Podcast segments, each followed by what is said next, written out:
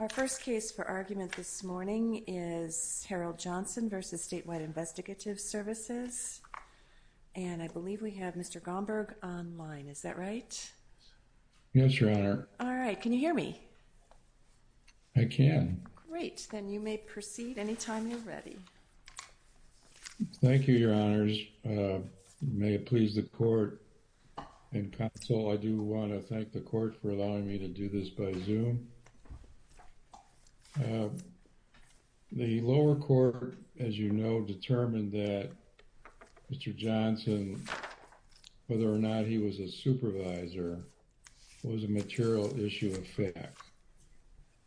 Uh, if a jury finds that Mr. Johnson was not a supervisor, then it can also find that the statewide reason for terminating Mr. Johnson was a pretext for age discrimination. As you know, Mr. Johnson was demoted two years approximately before he was discharged. And when he was discharged and before that, he asked if he could work part-time. So, Mr. Gomberg, with regard to that point, um, where in the record is evidence that he requested from um, the supervisor that, or from his uh, immediate supervisor, that he be allowed to work part-time? Uh, it was in one of the answers to the interrogatories, Your Honor. Okay. Is it anywhere else um, other than the answer to the interrogatories? Uh, it may have been mentioned in his deposition. It probably was, but honestly, I don't remember offhand. Yeah. When I looked through his deposition, I didn't find any reference to him mentioning that. Uh, the interrogatory responses, did you place that before the district court in your opposition to the motion for summary judgment? Yes, Your Honor. Mr. Gomberg, to follow up on that, your response to the summary judgment, um, the specific docket entry is 88. It's Plaintiff's Local Rule 56.1B3, Response to Facts and Statements. Was there ever a request um, made by um, uh, Mr. Johnson to um, have an opportunity to properly support uh, the position? Meaning, sometimes it used to be called 56F, sometimes now it's called 56D. When facts are unavailable to the non-movant, they can request from the court an opportunity for further discovery. When we see arguments from an uh, appellant that they haven't had an opportunity to sufficiently explore the record, that's one of the things we can look for, is whether or not there was a request to do further discovery. Uh, did that take place here? I don't remember a request to do further discovery. Uh, what happened, as you may know, is the other side stopped the deposition in the middle. They were claiming that I was talking to Mr. Johnson when I was just asking my clerk for a cup of coffee. And so they stopped it. The magistrate judge gave them an opportunity three times to restart the deposition. And then they uh, decided uh, they never did so. And that's why we filed the declaration that you're aware of.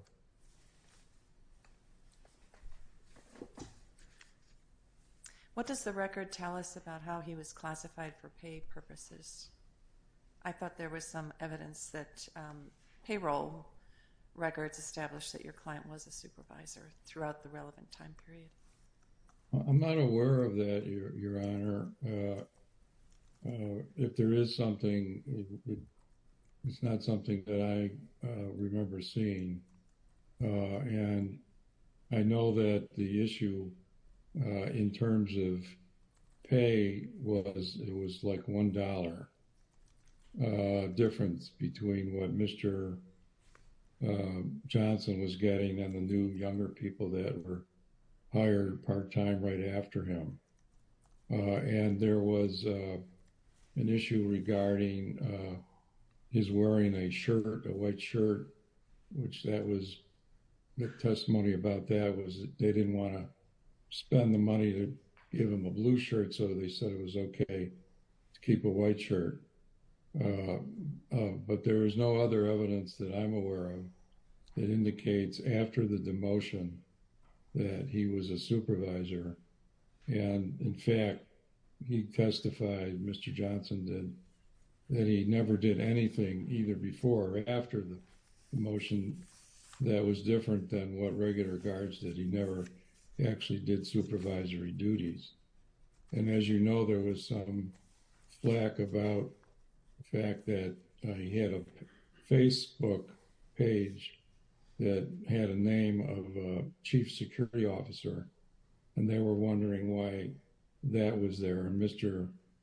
Johnson uh, testified about that, but didn't get to complete his testimony and clarify why that was still on the uh, Facebook. But he uh, said that he didn't even remember that he had that at one point. And of course, you know, I mean, he was 77 years old, not a youngster who knows how to do computer work. But I'm not aware of anything else that supports the issue that he was a supervisor when he was terminated. And the court, the lower court did find that it was a material issue of fact of whether or not he was a supervisor when he was terminated. And it's my opinion that if the jury found that he was not a supervisor, the jury can also then find that the reason for letting him go was a pretext for age discrimination.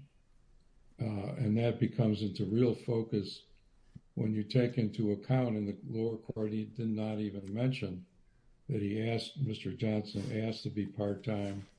And just weeks afterwards, statewide went out. I mean, the request was was rejected.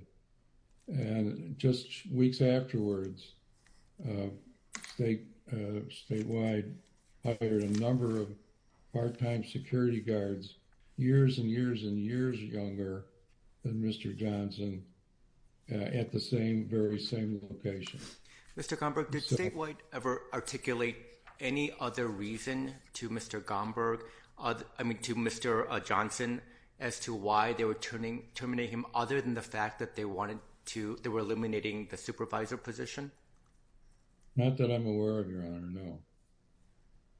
That's what they said. They were eliminating it.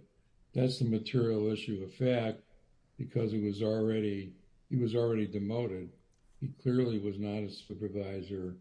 And that's the disputed material issue of fact that hangs over the case when he was terminated. And I understand it that um, there was no assertion that statewide, for example, was getting rid of the supervisory position for financial reasons or anything related to uh, payroll or anything like that. Not that I'm aware of, Your Honor. I know there may have been a change in the relationship. Uh, to be fair, there may have been a change in the way uh, the structure at the school where he was a security guard. But that had nothing to do with Mr. Johnson in the sense that they still went ahead and hired people to take over that position, doing the same duties and doing the same uh, location, sitting at the same desk that Mr. Johnson was. And they always said Johnson was doing a good job. It was never a performance issue. In fact, they said there was no performance issue. So uh, they just got rid of an older worker is really what it amounts to, a much older worker. I guess I better save my rebuttal time. That's fine. Thank you. Thank you, Your Honors. Thank you. Ms. Mathias?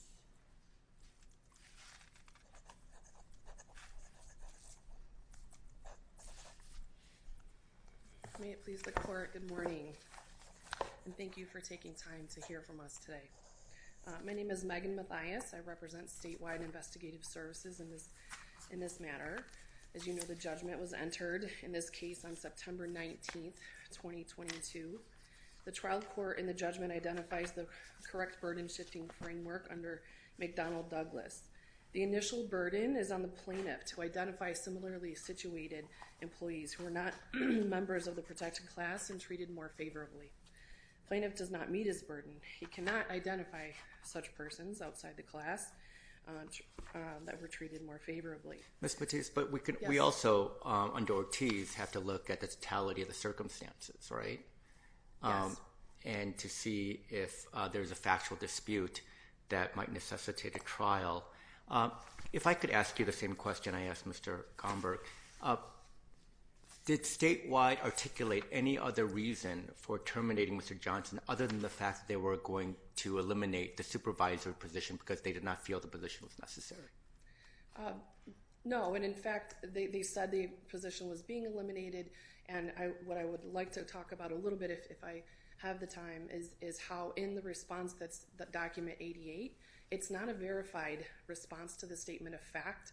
Some of those admissions or should be deemed, facts should be deemed admitted because the answer, the response to the statement of fact does not include a verification, and therefore some of the very critical facts are actually fatal to um, the plaintiff's case. But I guess I guess what I'm trying to ask, what I'm trying to get at, and perhaps inartfully, is that, for example, statewide never told uh, Mr. Johnson that they were wanted to get rid of all full-time positions because they wanted to go all part-time because of financial reasons, or that they thought that uh, you know, that the work didn't require anyone to be there full-time, and they wanted to hire everyone on a part-time basis. They didn't articulate any sort of reason like that. Is that correct? Um, Mr. Baroni did testify in his deposition about how he doesn't, why he didn't believe there was a need for the supervisor position at the location.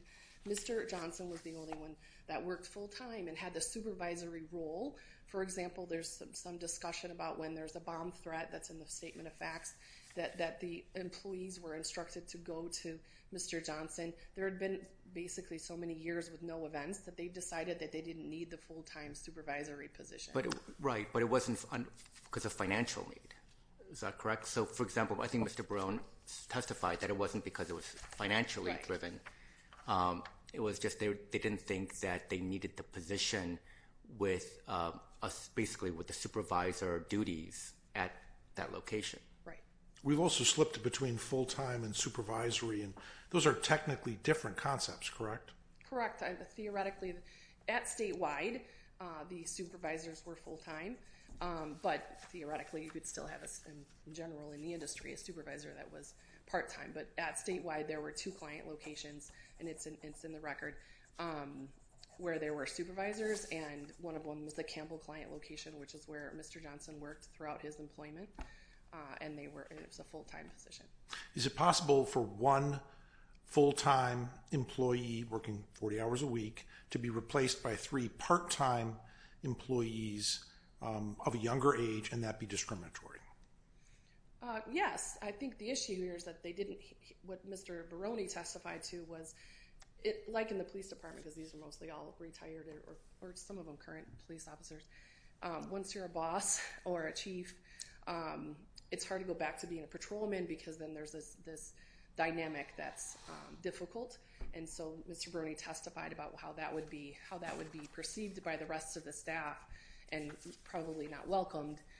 But yes, theoretically, I guess if you're only talking about the security guard duties, of which a supervisor also includes that in their job, um, then you could do that. But a supervisor here has more responsibilities.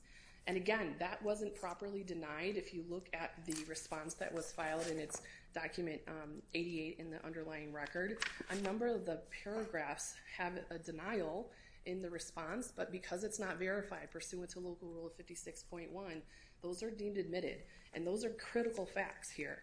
Um, Can you point me to the paragraphs that you're talking about? Um, sure. Let me go through in detail.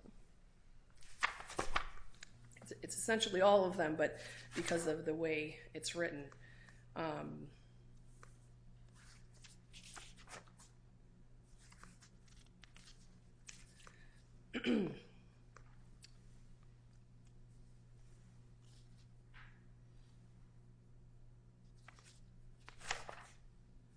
Uh, the response to paragraph 3, um, plaintiff denies that only supervisors wear white shirts, etc.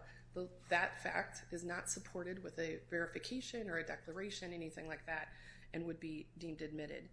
Uh, it's not controverted with specific cites to the record, for example. Paragraph 4, similar issue. Um, it cites the um, declaration, paragraph 12, but if you look at the declaration in paragraph 12, it doesn't stand for what it says it stands for in the response brief. Um, paragraph 5, paragraph 8, paragraph 10, 11, 12, 14, 20, 22, 23 uh, all have the same issue, a denial without a controverted fact. What I think is actually fatal to the claim is paragraph 26 of the response brief. While he has um, a paragraph, I mean a page, probably a little more than a page, of citations to other things in the record, the first sentence of the of the response is a plain denial, again, but it's not supported by the declaration. It's not supported by cites to the record. And in fact, there's nothing in the declaration relating to these particular facts. And I'll just read the fact. The position of supervisor was eliminated at the Campbell client location as of February 4th, 2019, because it was no longer needed. Harold was not terminated because of his age. There was still no supervisor at the Campbell client location. Again, his initial denial is just that deny that plaintiff's position was eliminated at the time of his discharge. But again, that's not properly rebutted under the local rules and therefore should be deemed admitted. If that's true, then I think all of the, not all of these were picked up by the trial court. Some of them were, um, including the uh, unrebutted payroll reports that Uh, Your Honor mentioned with respect to my opponent. Um, but not all of these admissions were picked up by the trial court. But I think here, given the de novo review, you could look at that and say he's now deemed that to be admitted and therefore he can't meet his burden under any analysis, including Ortiz. So there are um, documentary um, records in the company's payroll system reflecting his status as a supervisor at the time of his termination. Correct. And in our motion for summary judgment, we attach an affidavit which attaches the documents and there's payroll records for Mr. Johnson under the payroll records. And the um, trial court judgment picked it up as well. She references unrefuted payroll reports uh, in her, and it has an S colon super V, like supervisor, in the payroll reports.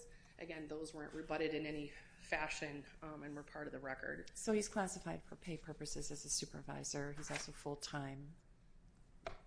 Um, and he was hired as a supervisor. So that never changed throughout his employment. Right. And some of the, um, even in the deposition testimony, even though his counsel instructed him not to answer some of the questions relating to this particular issue, which I find interesting that they now say they can't or didn't, couldn't, for some reason, update their discovery before discovery closed.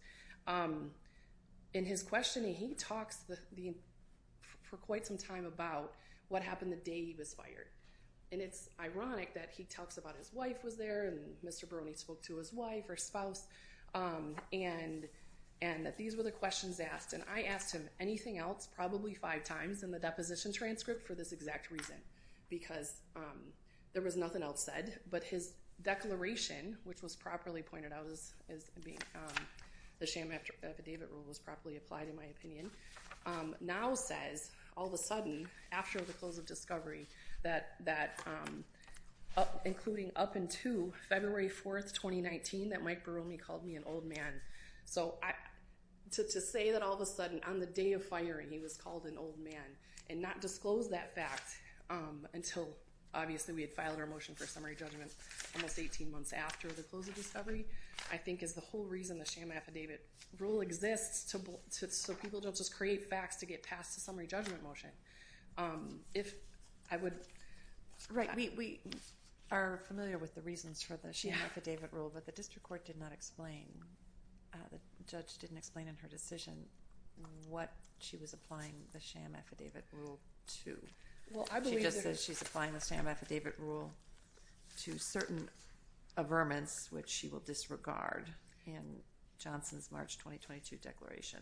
I think that's. That contradict his December 2020 deposition testimony. So without rummaging around in the record, we're not going to know what was in the district judge's head about what she was disregarding.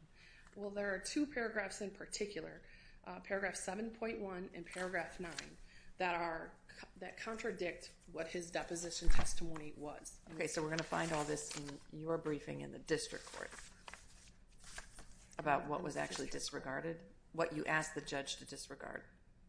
Um, I'm trying to figure out what the judge disregarded. yes. I Did she disregard just some of the state, the so-called aegis statements, or did she disregard something about his status as a supervisor? Did she disregard something about what he was told about why he was being fired? What is it that the district judge excluded under the sham affidavit rule? Or maybe we should just set that whole issue aside I think the only since she didn't explain. two pertinent facts in the declaration that are new and different, that are different from his deposition is, is paragraph 7.1, which talks about um, um, the, at the time of termination, him saying, oh, I asked him if I could go part-time. Because in his deposition, he doesn't say that after many, many, many of my questions, anything else said during that call. Okay, that's an important fact. Correct. And also paragraph nine of the declaration, where he says Mike Brony called me old man several times now from 2017 through the date of firing, which is a new fact. Um, and of course, that was not stated in the in the deck anywhere in discovery ever. Okay, so his declaration placed approximate or identified approximate ageist comment or approximate to the firing. The other problem was that the others were distant from the firing. Correct. This was the first time he'd ever said it happened through and including his termination date. So it introduced two facts, disputed facts that were not discussed at the deposition that were consequential to the legal issues in the case. Yes, Your Honor.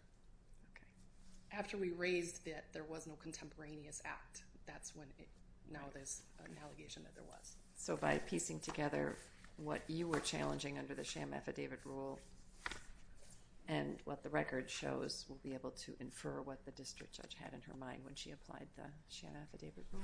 Well, I think the most of what's in the declaration is actually not. A lot of it is an argument of why he didn't produce information. So there's really not that many actual facts in the declaration. Okay.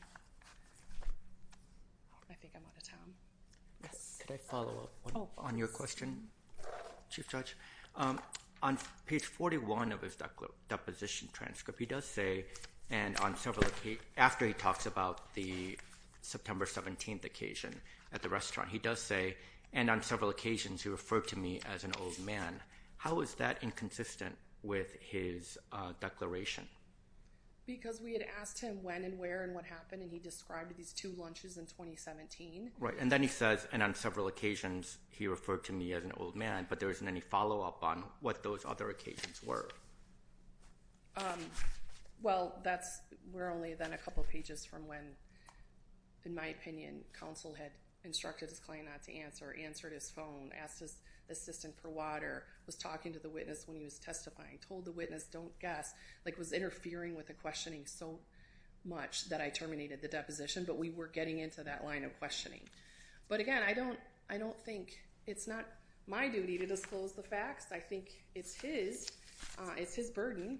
Um, and discovery was still open. We took, I think, I won't say the wrong number, but I want to say seven or eight depositions after this deposition um, of lots of people. There was no statement that he's ever provided from his wife, for example, who was on the call when he was terminated to say that he was called an old man. There's been nothing other than a vague reference, and and I did ask him what all the bases were for his belief in the deposition for why he was terminated for an age-based reason, and he didn't give me that. And I did ask many follow-ups on that piece. Thank you. Thank you. Thank you. for your time. All right, Mr. Gomberg, you had a little bit of time left for rebuttal. Thank you, Your Honor. Uh, just to uh, address some of what was just discussed. Uh, again, Judge Coleman said that being the supervisor, whether or not Mr. Uh, Johnson was a supervisor, was a material issue of fact. We don't have to accept that. This is de novo review. Okay, well, I'm just saying that she didn't, I'm not aware of any reference to uh, the fact that there were pay records that indicated, It's in Uh, the, it's in the decision. and it's in the record. Okay, I didn't see it in the decision, but, okay. Uh, also, I just want to reiterate that, uh, uh, Mr. Johnson didn't get to, we didn't get to finish the deposition. Uh, I'm not aware of anything in the court's opinion that specifically, uh, indicated what statements in the declaration would be, uh, considered to be stricken. And I'm not aware of anything that says that Mr. Johnson in the declaration says that he said that he was asking for a part-time job at the time of termination. So that I believe is in contrary to what um, counsel just said. Uh, and uh, uh, again, this is something that counsel didn't bring up some of the things that she was talking about, about a verification of statements. I've quite frankly never heard that before. I don't see it in any briefs. So I'm not even really aware of what counsel was referring to in that regard. We hope that uh, this court would uh, give us an opportunity to present this matter to a jury. Thank you very much. Thank you very much. Our thanks to both counsel, all counsel. The case is taken under advisement.